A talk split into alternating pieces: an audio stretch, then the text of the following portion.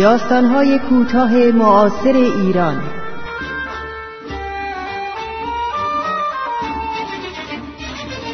تنظیم و افشا فرح ربیعی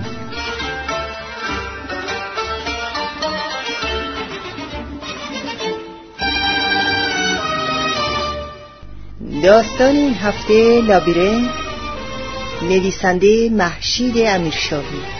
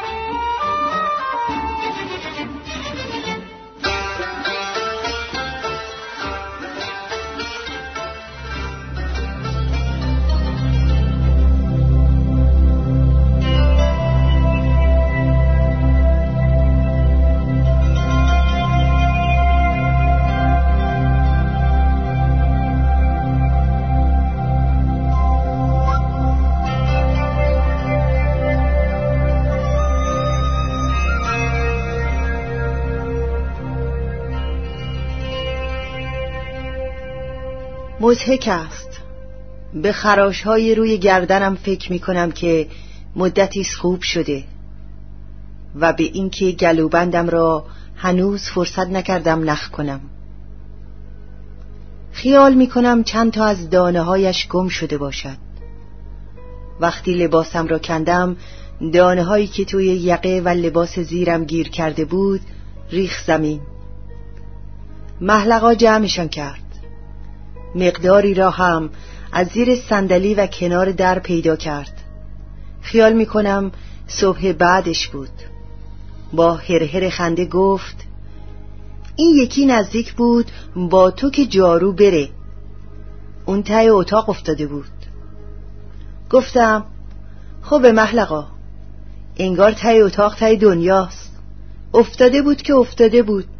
لابد قیل خورده.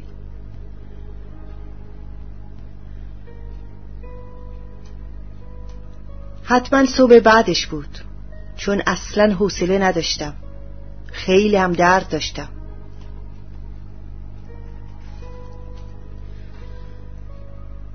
ولی چرا حالا دارم فکرش رو می‌کنم؟ چطوری می‌تونم حالا فکرشو بکنم؟ حالا که باید به امروز فکر کنم به اتفاقی که امروز افتاد. محلقا خندش را جمع جور کرد. و نگاهم کرد که بفهمد چرا عصبانیم. اصلا دلم نمی‌خواست نگاهم کند.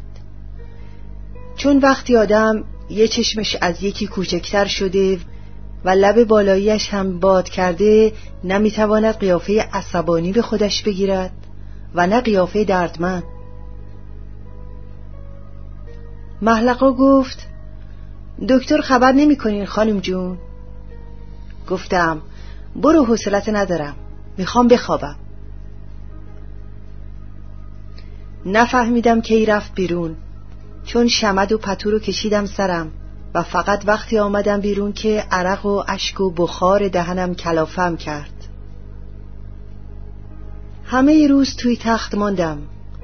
فقط نه برای اینکه درد داشتم. بیشتر به خاطر اینکه آنقدر زشت شده بودم که می‌خواستم بمیرم. به علاوه مات بودم. فکر نمی کردم. چرا حالا همش میاد به ذهنم؟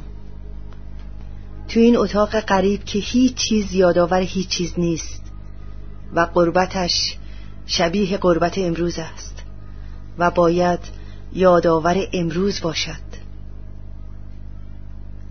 چرا به اتفاق فکر می کنم که دیگر کهنه شده؟ محلقا همه روز نوک پا راه رفت و از لای در سرک کشید. یک بار که دید چشمهایم باز است گفت خانم جون دکتر رو خبر کنی. قربونتون برم. هیچ حال نداری. رنگتون شده مثل زرچوبه. باز سرمو کردم زیر شمد حوصله نداشتم جلوی محلقا گریه کنم. هر حرفی گریه هم میانداخت. و گریه دردم میآورد از زیر لب بالاییم مرتب خون می‌زد بیرون و استخوان روی دماغم زیادی حساس شده بود اول که محلقا مرا دید رفته بودم بیدارش کنم که برایم کمپرس آب گرم درست کند دو دستی زد توی سرش گفت خاک تو سرم چی شده؟ چی شده؟ گفتم تصادف کردم زود باش گفت خدا مرگم بده. مگه اسفندیار خان همراتون نبود؟ گفتم اینقدر سوال مزخرف نکن. بعد از کار من هم میری میخوابی. نرم رو هیچ کس باز نمی کنی فهمیدی؟ و می‌دانستم اسفندیار نمی آید محلقا پتو را کنار زد و بوی تنش خورد به دماغم. دماغم را که جمع کردم خون از زیر لبم زد بیرون و درد شروع شد. گفت پس به آقای دکتر تلفن کنیم گفتم فعلا آب گرم درست کن. هنوز خودم رو ندیده بودم.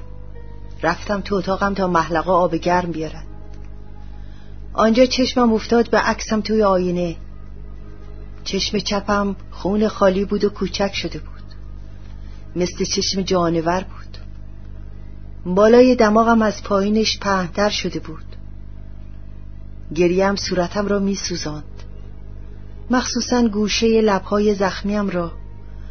لبهام آه اصلا حرفش را نزنم بهتر است. اصلا چرا حرفش را می‌زنم؟ اصلا چرا دارم فکرش را می‌کنم؟ آن شب اصلا فکر نمی کردم. به نظرم می آمد مردم. شاید هم مرده بودم. چرا حالا دارم فکرش رو می‌کنم چرا حالا؟ حالا هم فکر می‌کنم مردم. تو این اتاق ناآشنا دفنم کردن. لابد این احساسی است که آدم توی قبرش دارد. چشمش را باز می کند و می بیند هیچ چیز را نمی شناسد. آوردنم اینجا گفتند نباید تنها بماند. و اینجا چقدر تنها؟ چقدر تنها؟ فقط می‌تونم فکر کنم. اون هم فکرایی که نمی‌خوام بکنم. فکر واقعی که دیگر چرک شده بیمعنا شده. در آن موقع که معنا داشت و درد داشت فکرش را نکردم. در آن موقع هم به اتفاقات دیگر فکر کردم. مثل حالا که به امروز فکر نمی کنم و فکر آن روز را می کنم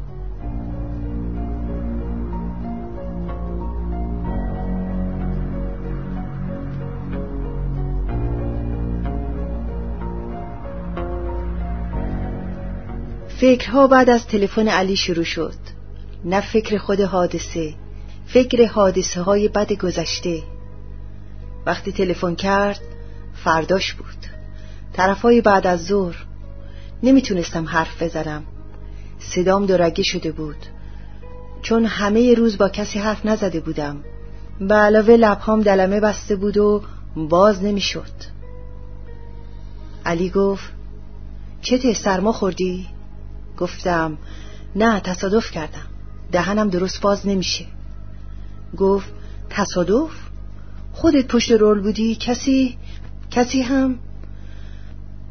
گفتم من پشت رول نبودم ولی آره یک نفر تو تصادف مرد علی گفت ای داد اسی که گفتم چرا اسی مرد من هیچ وقت به اسفندیار اسی نمی گفتم علی نمی‌دانست چه باید بگوید گفتم ولی کفن و دفن لازم نداره چون الان نمی‌دونم کجاست. بعد از علی گفت چرا پرت میگی؟ چته؟ داری هزیان میگی؟ اسی؟ گفتم گور پدرش. لطفا حرفشو نزن. کاش می‌تونستم داد بزنم.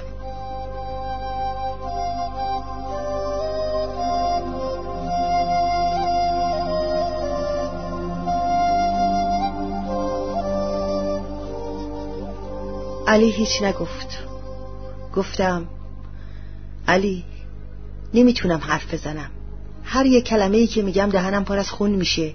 اگه می‌خوای بدونی اسی از نظر شما دکترا زنده است. قلبش می‌زنه میدش هم کار می‌کنه. ولی مرده نمی‌فهمی؟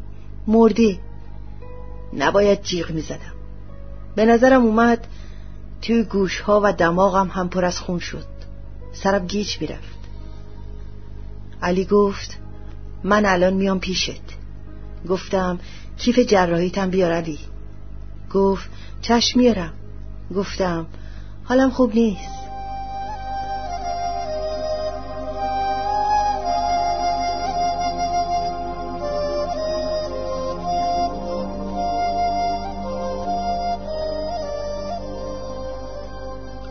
حالم خوب نیست. حالم خوب نیست. کاش می‌تونستم به امروز فکر کنم. باید به امروز فکر کنم. وگرنه به همین حال میمانم. همینطور گیج همینطور مات همینطور ناباور. باید به جای اینکه به اسفندیار فکر کنم که اصلا نیست که اصلا مهم نیست به امروز فکر کنم. به امروز که مهم است که خیلی مهم است. می‌خواهم فریاد بزنم.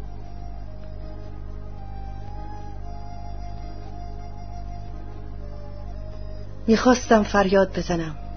دلم برای خودم میسوخت. از اینکه دلم برای خودم میسوخت لجم می‌گرفت. از لجم کارهایی می‌کردم که دردم بیشتر می‌شد. وقتی درد بیشتر می‌شد یاد اتفاقهای بد میافتادم. اون وقت دلم بیشتر برای خودم میسوخت. بعد بیشتر لجم می‌گرفت و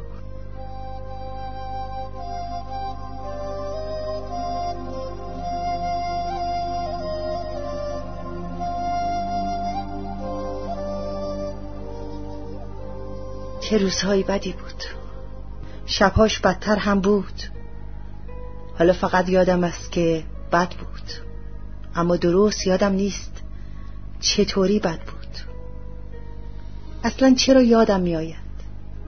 حالا دیگر چه اهمیتی دارد؟ اهمیت؟ اصلا چقدر ابلهانه است؟ چقدر حقیرانه است؟ اسفندیار چقدر کوچک است؟ کتک خوردن من چقدر مزهک است. آن روز فکرش را نمی کردم فکرها بعد از تلفن علی شروع شد. اول فکرهای در هم و بر هم فکر همه چیزهای بدی که می‌دانستم بد بوده. اما نمی‌دانستم چطوری. حس نمی کردم چطوری. فکر همه اتفاقهایی که قبل افتاده بود و دیگر بی اهمیت شده بود. فکر آن شبی که توی مه گیر کردم.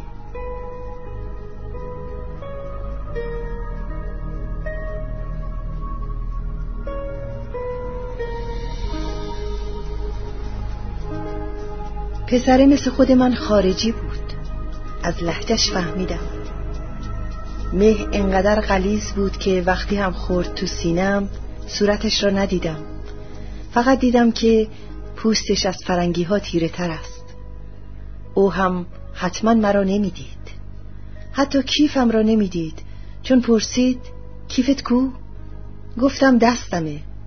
می‌خوای چیکار؟ گفت کدوم دسته؟ این اول قضیه نبود.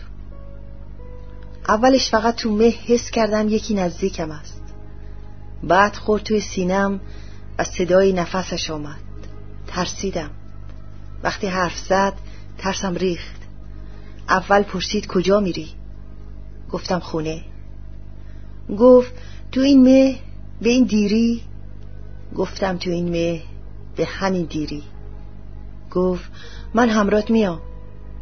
گفتم اینجا مردم آزادن. من که نمی‌تونم برای تو تکلیف معین کنم. باز ترس ورم داشت. نمی‌شد تند رفت. مه خیلی قلیز بود و سربالایی خانه من خیلی تند. حواسم همش به این بود که عوضی نروم و زمین نخورم. آن موقع بود که گفت کیفت کیفتو بده. گفتم پولامو میدم اما تو کیفم گذرنامه و کارت پلیس و کارت تحصیلیم هست. هم اسباب دردسر تو میشه هم من. اما پولامو میدم. و فوری دستمو بردم تو کیفم. اول بازومو گرفت و بعد مش دستم رو. میترسیدم بفهمد قلبم چطوری می‌زند. گفت نه خوب که فکرشو می‌کنم می‌بینم پولتو نمیخوا دستم را از دستش کشیدم بیرون و قدمها را تند کردم. او هم تند کرد و گفت اما خودتو می‌خوام. بعد نفهمیدم چه شد. فقط می‌دانم میدویدم. توی مهی که حتی دستم را نمی‌دیدم میدویدم. یک لنگه کفشم یه جا توی راه ماند و لنگه دیگرش با سماجت از یک بند به پام آویزان بود و دنبالم کشیده می‌شد.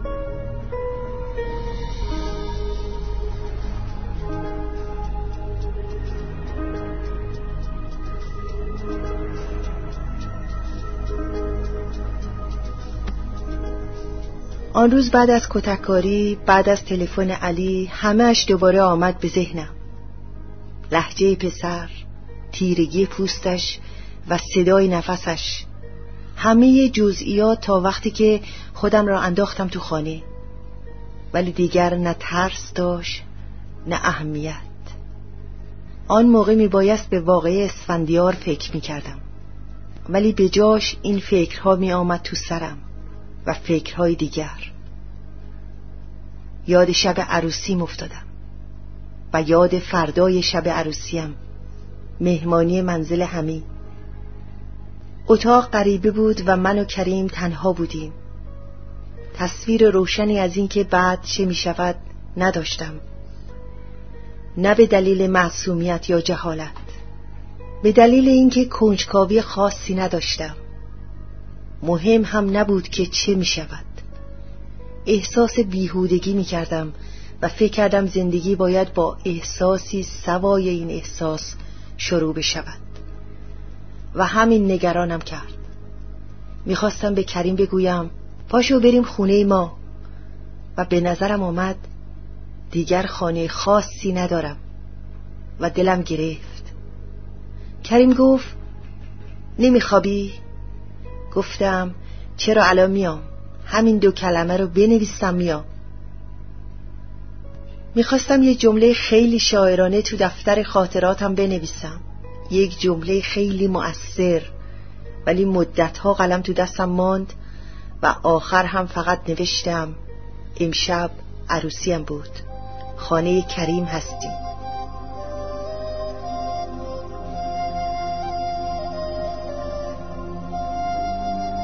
معاشقات چقدر زش بود چقدر بیزرافت چقدر بیلوت چقدر پردرد و خانه خانه کریم بود. اسم من اسم کریم بود. همی گفت خانم میرشهاب من دستم را دراز کردم ولی جلوم آقای ایستاده بود. همی گفت آقای نظمی من چند لحظه دوره برم را دنبال خانم میرشهاب گشتم و بعد متوجه شدم که خانم میرشهاب خود من هستم. من خانم میرشهاب بودم. از شب قبل و از شب قبل به بعد چرا؟ چقدر غریبه بود. این اسم من نبود. اصلا نبود. شبیه من نبود. به من نمی آمد تو همین فکرها بودم که علی آمد. محلقا با گفت آقای دکتر آقای دکتر. باز گریم گرفت. وای باز دلسوزی باز لج باز درد. خفه شدم. علی گفت خب مبارکه. کتککاری کردین. گفتم صداتو ببر. به اندازه محلقا زرافت به خرج بده. و سؤال محمل نکن.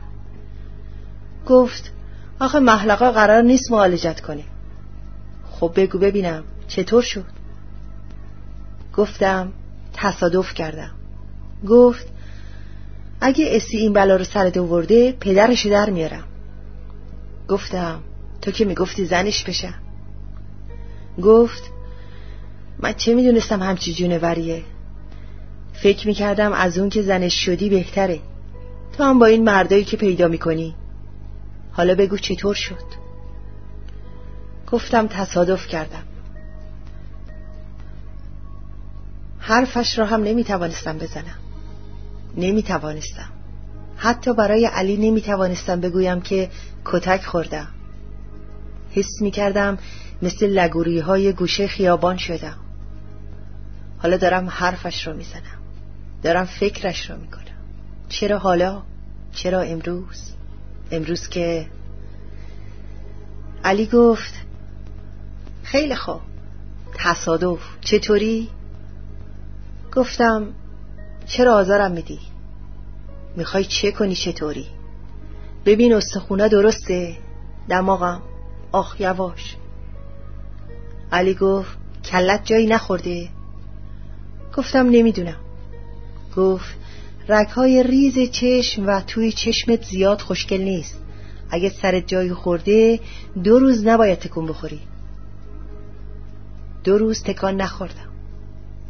دو روز فکر کردم. فکر روز اول سفرم و روزهای اول مدرسه شبانه روزی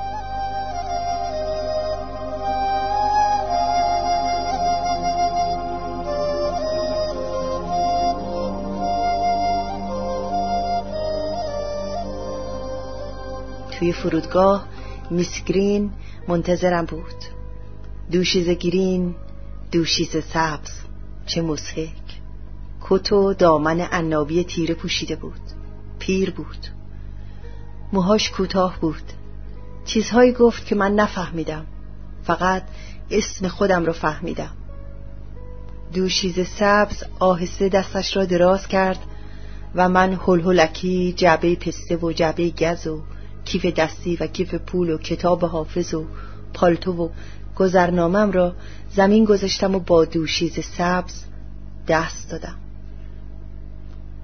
دوشیز سبز کند حرکت می کرد و تند حرف می زد من تند حرکت می کردم و اصلا نمی توانستم حرف بزنم. رفتیم به محله ویکتوریا و به مغازه گارینجز فروشنده نکش را نوک دماغش گذاشته بود. لباس قهوه‌ای آستین بلند تنم کردن که یقه سفید داشت و کفش قهوه‌ای بندی که پام را می‌زد و کلاه قهوه‌ای بیبند که از سرم سر می‌خورد. به ایستگاه قطار رفتیم. ایستگاه دود زده بود. محله ویکتوریا غم زده بود. مغازه گارینچز کهنه بود. فروشنده عینکی عینکی بود. دوشیزه سبز اخمالو بود. هوا گرفته بود خیلی گرفته بود. مثل لباس قهوه‌ای من و کت و دامن عنابی دوشیزه سبز.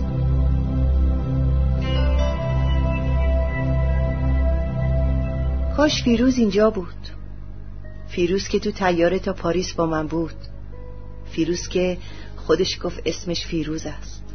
و موهاش سیاه و فرفری بود و یک بند حرف زد.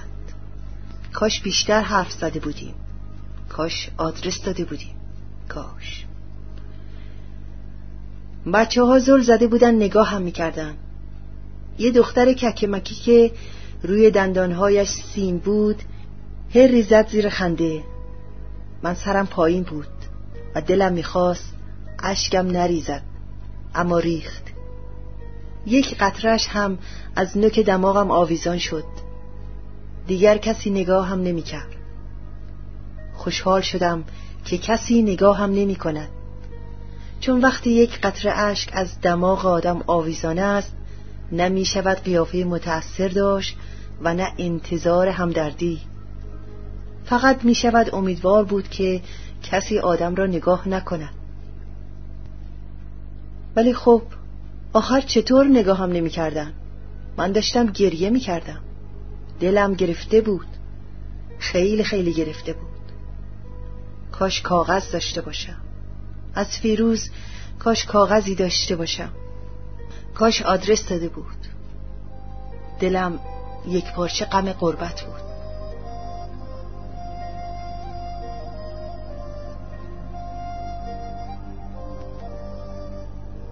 حالا فقط یادم است که دلم را غم غربت گرفته بود ولی اصلا چرا؟ چه اهمیتی داشت؟ حالا چرا فکرش را می‌کنم؟ چرا یادش هستم؟ شب کتککاری با اسفندیار هم یادش بودم و به خود کتککاری فکر نمی کردم. حتی وقتی علی کنار تختم نشسته بود به کتککاری فکر نمی کردم. فکرهای دیگر توی سرم بود. فکر بخش روانی بیمارستان سنت مری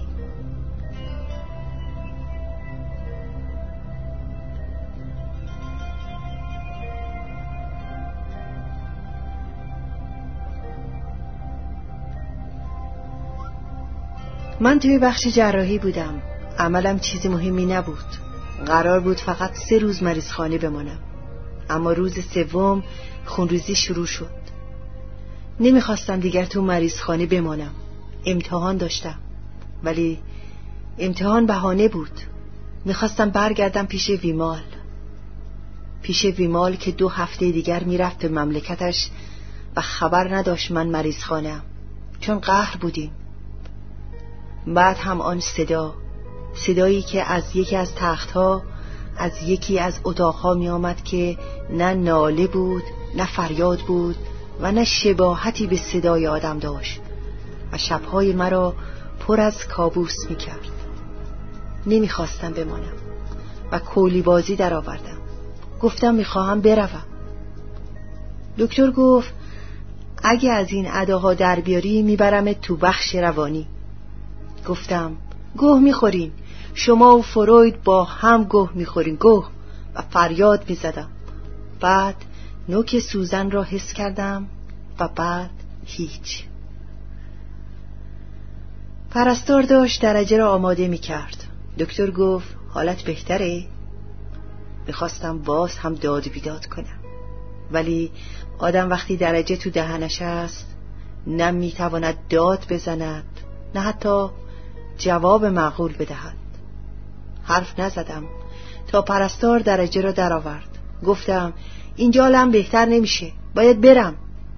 دکتر گفت کجا بری؟ پیش نامزده باز داشتم عصبانی می شدم گفتم حق نداری منو برخلاف میلم اینجا نگه دارین دکتر داشت بیخندید و پرسید عجلت برای چیه؟ گفتم امتحان دارم. دکتر گفت به برای امتحان همیشه وقت هست. اما اگه جلوی خونریزی رو نگیریم؟ گفتم چند روز دیگه باید بمونم؟ گفت دو سه روز فوقش سه چهار روز. تا چهار روز دیگر ویمال بر میگردد به مملکتش. تا چهار روز دیگر ویمال خیال می‌کند من رفتم گم شدم مردم. تا چهار روز دیگر ویمال می‌رود سراغ یک دختر دیگر. آن دختر قد بلند موبور که خیلی هم خوشگل است. دکتر گفت دلت می‌خواد آثار کارهای دکتر فروید رو ببینی؟ گفتم یعنی چی؟ دکتر گفت فردا تو بخش روانی مهمونیه.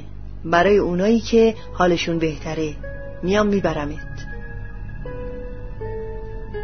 با صندلی چرخدار بردنم. گفتن نباید حرکت کنی.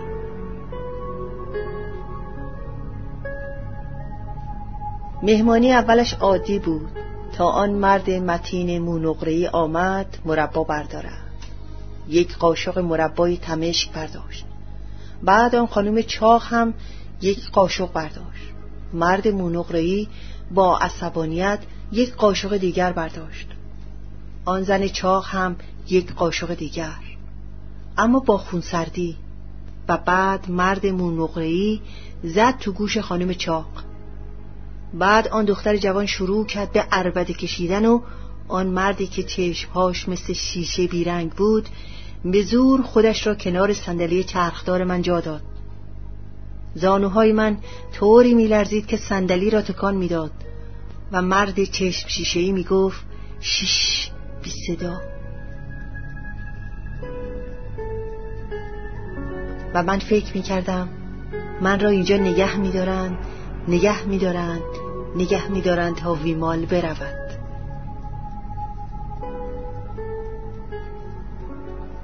وقتی علی کنار تخت نشسته بود و از اسفندیار حرف می‌زد و زخمهای من همهش باز به ذهنم آمد. چشمهای بیرنگ مردی که روی صندلیم نشست. موهای نقره آن یکی صورت بیحالت زن چاق حلق دختر جوان آنکه فریاد می‌کشید. همه اش با جزئیات یادم آمد و یادم آمد چه خفقانی را حس کرده بودم. ولی دیگر اهمیت نداشت دلشوره نداشت. برای اینکه دلشوره کتککاریم را با اسفندیار داشتم بی آنکه فکرش را بکنم.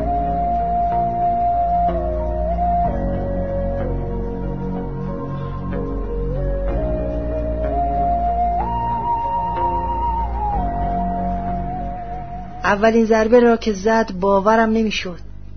باورم نمی‌شد این همان اسفندیار است که سالهای طولانی عاشق من بود و من اصلا نمیدیدمش. اصلا وجود نداشت. همان آدم نیمه گنگ و نیمه باهوش نیمه مست و نیمه هوشیار همان آدمی که همیشه به نظرم می آمد زکام است. به نظر می آمد همیشه متعجب است. که همیشه حال یک تکه تخته رو آب را داشت که جهتش را عوامل جوی تعیین می‌کرد. همان آدمی که کیاندخ بهش می‌گفت حیوانی و علی می‌گفت اینقدر عاشقته که خریتشو ببخش و زنش بشو. واقعا باورم نمی‌شد این همان آدم است و دارد مرا می‌زند. ولی همان آدم بود و مرا زد و چنان زد که دو روز بعدش اصلا تکان نخوردم و ده روز هم پشتش خوابیدم که بعد از دوازده روز تازه کبودی ها زرد شد که هنوز هر وقت خسته می‌شوم کبودی زیر چشم چپم بر می گردد و به سفیدیش خون می نشیند.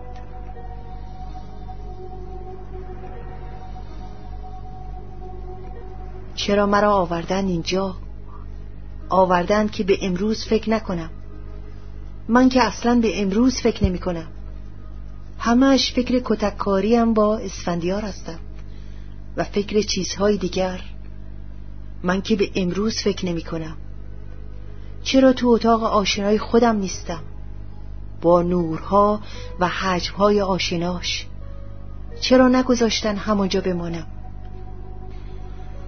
این اتاق غریب به نظر اتاق شبانه روزی می آید اتاق مریضخانه سنت مری می آید به نظرم آن خانه می آید که آن شب مه گرفته خودم را انداختم توش. به نظرم می آید اتاق کریم است. اینجا همان جایی است که با اسفندیار کتککاریم شد.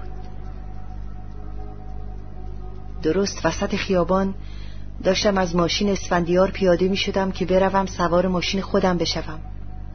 دعوامان را کرده بودیم و من خیال می کردم تمام شده. وقتی اولین ضربه را زد کیفم از ماشین پرت شد بیرون. می ترسیدم اگر رویم را برگردانم و پیاده شوم از پشت لگدم بزند.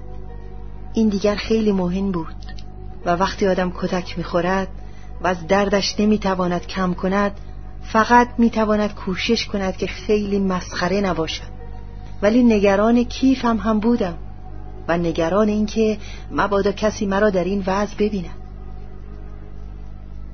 گفتم ای بی بابا ننه. گفت تو به بابا ننت بناس. صداش عجیب غریب بود. مثل صدای آن پسر خارجی. بی حرکت نشستم تا خوب کتکش را زد. به نظرم می آمد حرکاتش کند است. مثل حرکات دوشیز سبز و فکر کردم دستش برای همیشه جلو عقب می رود گفت بست شد؟ گفتم آره. و یک پهلو از ماشین آمدم بیرون.